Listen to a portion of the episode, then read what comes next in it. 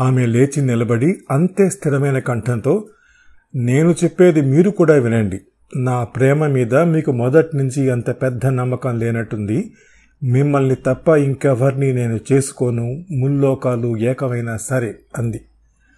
అదే మూర్ఖత్వం అంటే మీరు దానికి ఏ పేరైనా పెట్టుకోండి అని అక్కడి నుంచి వెళ్ళిపోయింది. నేనొక్కడనే మిగిలాను చీకట్లో. గది నిశ్శబ్దంగా ఉంది. ఎంతసేపు అలా కూర్చుని ఉన్నానో తెలియదు గుమ్మం దగ్గర అలికిడైతే తలెత్తి చూశాను. తరల తండ్రి! ఏమిటి అలా చీకట్లో కూర్చున్నావు? లైట్ వేస్తూ అడిగాడు. నేను సమాధానం చెప్పలేదు.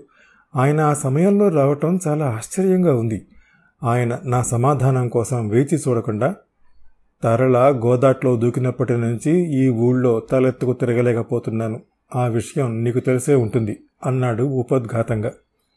ఆయన ఈ ఊళ్ళో ఎలా తిరుగుతున్నాడో నేను చూడలేదు. కాబట్టి దానికి కూడా సమాధానం చెప్పలేదు. ఈ వివాహం ఎలా చేయాలా అని నేను మదనపడుతూ వచ్చాను. నా కూతురు అడిగిన దానికి నేను ఎప్పుడూ కాదనలేదు ఇంతవరకు. ఇదంతా మీరు ఇదివరకు ఒకసారి చెప్పారు నాకు. చెప్పాను కానీ అప్పుడు నా అవసరం కోసం చెప్పాను. ఇప్పుడు నీ కోసం చెబుతున్నాను. నా కోసమా? ఏమిటది? ఇప్పుడే డాక్టర్ చెప్పాడు నీ గుండె జబ్బు సంగతి. మై గాడ్ ఎంత వేగంగా పైకిపోతోంది ఈ సంగతి. చూసారా ఎంత అదృష్టవంతులో మీరు. తొందరపడి ఈ వివాహం జరిపి ఉంటే పసుపు కుంకుమలకు దూరమైన కూతుర్ని నట్టింట్లో జీవితాంతం చూస్తూ గడపవలసి వచ్చేది అన్నాను. ఆయన నవ్వాడు.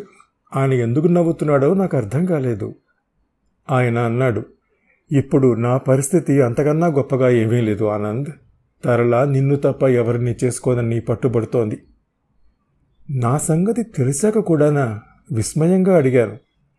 ఆ తెలిసాక కూడా నా నోట మాట రాలేదు.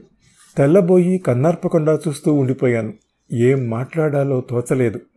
గుండె సరిగ్గా పనిచేయని ఈ మనిషితో గూడు పంచుకోవటానికి తరల ఆ విషయం తెలిసాక కూడా సిద్ధపడుతుంది. ఇది ప్రేమ మూర్ఖత్వమా చిన్నతనమా మంకుపట్ట? ఆ అమ్మాయి కంటే బుద్ధి లేదు. ఈయన విచక్షణ జ్ఞానం ఏమైంది? నా ఉద్దేశం గ్రహించినట్టుగా ఆయన అన్నాడు. మిగతా అమ్మాయిల్ని పెంచినట్టు తరలని పెంచలేదు నేను. తను అన్నమాట ఏదైనా సరే దాన్ని కాదంటే ఆ అమ్మాయి బతకదు. చచ్చైనా సరే సాధించి తీరుతుంది. అంతవరకు ఎందుకు? నా విషయమే తీసుకో? ఏ తండ్రైనా ఇలా వస్తాడా? బతుకుతాడో లేదో తెలియని మనిషిని అల్లుండి కమ్మని ప్రాధేయపడతాడా? ఏం మాట్లాడుతున్నారు మీరు? నా కూతురిని చేసుకోమని అడుగుతున్నాను. నీ సర్జరీ విషయం నాకు వదిలిపెట్టు. అమెరికా నుంచి డాక్టర్లను తెప్పిస్తాను. బైపాస్ సర్జరీ అంటే టాన్సిల్స్ ఆపరేషన్ కాదు. డాక్టర్లు అమెరికా నుంచి వచ్చినా ఆఫ్రికా నుంచి వచ్చినా బతికే ఛాన్సు సగం సగం మాత్రమే. ఆ విషయం నాకు తెలుసు. తెలిసి ఈ రాయబారానికి వచ్చారా? చూస్తూ చూస్తూ ఏ కన్న తండ్రి తన కూతురు విధవరాలు అవ్వడానికి ఒప్పుకోడనుకుంటాను? ఆ ఛాన్సు సగం ఉన్నా సరే. ఇవన్నీ నేను ఆలోచించలేదనుకున్నావా? దానికి ఎన్ని విధాలు చెప్పి చూశాను? వినడం లేదు. నేను నీ పొజిషన్లో ఉంటే ఏం చేసి ఉండేవాడినో తెలుసా? అన్నాడాయన. ఏం చేసి ఉండేవారు? మృత్యుముఖంలో ఉన్నవాడని తెలిసి కూడా పెళ్ళి కోసం పట్టుబట్టిన అమ్మాయిని చచ్చిన వదులుకుని ఉండేవాడిని కాను అంతగా ప్రేమించే వాళ్ళు దొరకటం అదృష్టం అసాధ్యం. నిజమే అయి ఉండొచ్చు. నాకు మనసులో ఒక మూల ఆశ్చర్యంగా ఉంది. ఆ అమ్మాయిది ఇన్ఫాక్చుయేషన్ కాకుండా అది ప్రేమే అయి ఉంటే దానికి జోహార్లు. అది నాకు అవసరం లేని అదృష్టమే అయినా ప్రేమించడం మాత్రం అపూర్వం. మీకు నాకన్నా పాతికేళ్ళ వయస్సు ఎక్కువ ఉండి ఉంటుంది. ఒక ప్రశ్నకి సమాధానం మీ అనుభవంతో చెప్పండి. అడుగు అన్నారాయన జీవించటం ముఖ్యమా? ఆనందంగా జీవించటం ముఖ్యమా? ఆ ప్రశ్న ఊహించని ఆయన తెల్లబోయాడు. కానీ గొప్ప వ్యాపారవేత్త ఆయన. తన తలబాటు కనపడనివ్వకుండా వెంటనే తేరుకుని జీవించటం అంటూ కొనసాగితే ఆనందం కోసం ఎలాగూ వెతుక్కుంటాడు మనిషి. కాబట్టి జీవించడం ముఖ్యం అన్నాడు. కాబట్టి నేను మీ దగ్గర రెండు లక్షలు తీసుకుని ఆపరేషన్ చేయించుకుని జీవించడం ప్రారంభించాలి. దానికి ప్రతిగా మీ కూతుర్ని వివాహం ఆడాలి.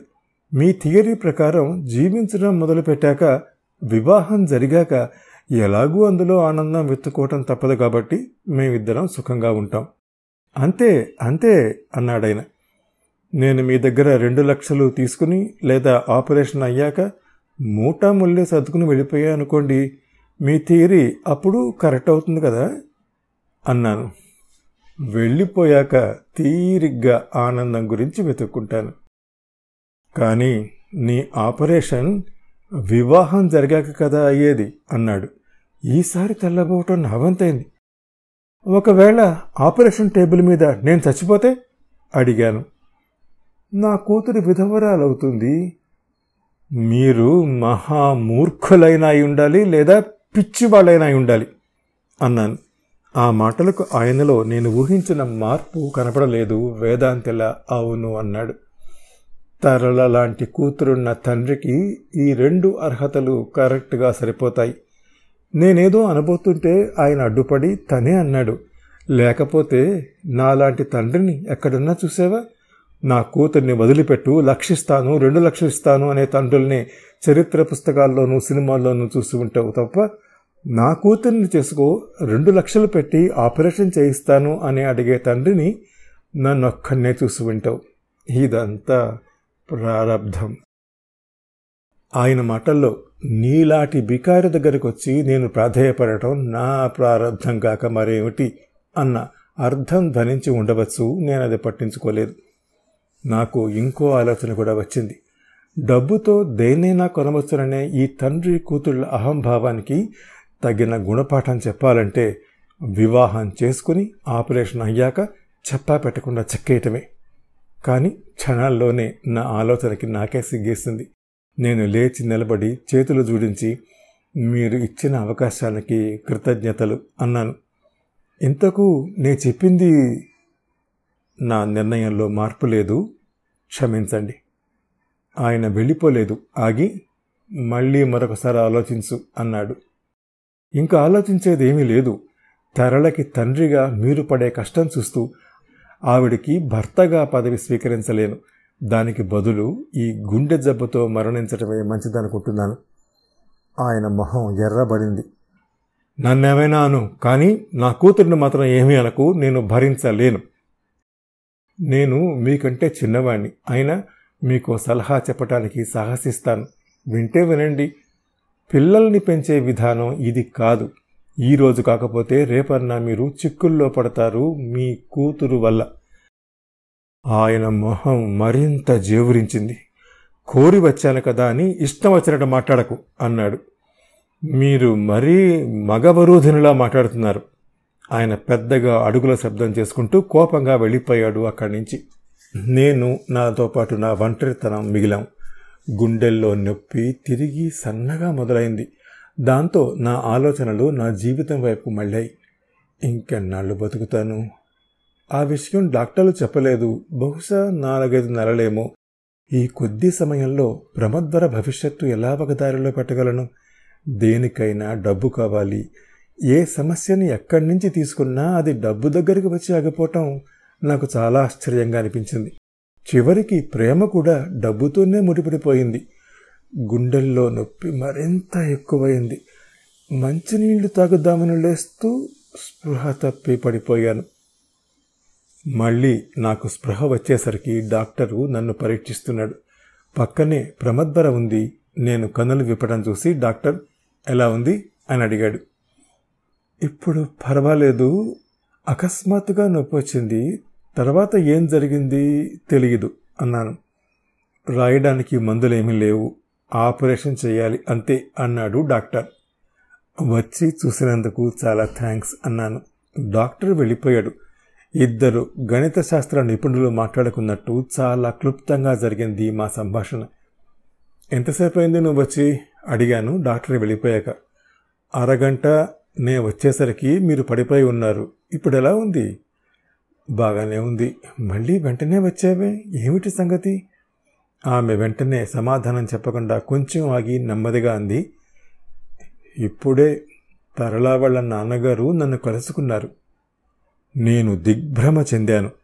ఆయన గొప్ప వ్యాపారవేత్త అని తెలుసు కానీ మరీ ఇంత తొందరగా పావుల్ని కదుపుతాడని తెలియదు ఏమిటా విషయం? అన్నాను. ఎలాగైనా తన కూతురికి ఈ సంబంధం కుదిరేలా చెయ్యమని నిన్ను వేడుకుని ఉంటాడు.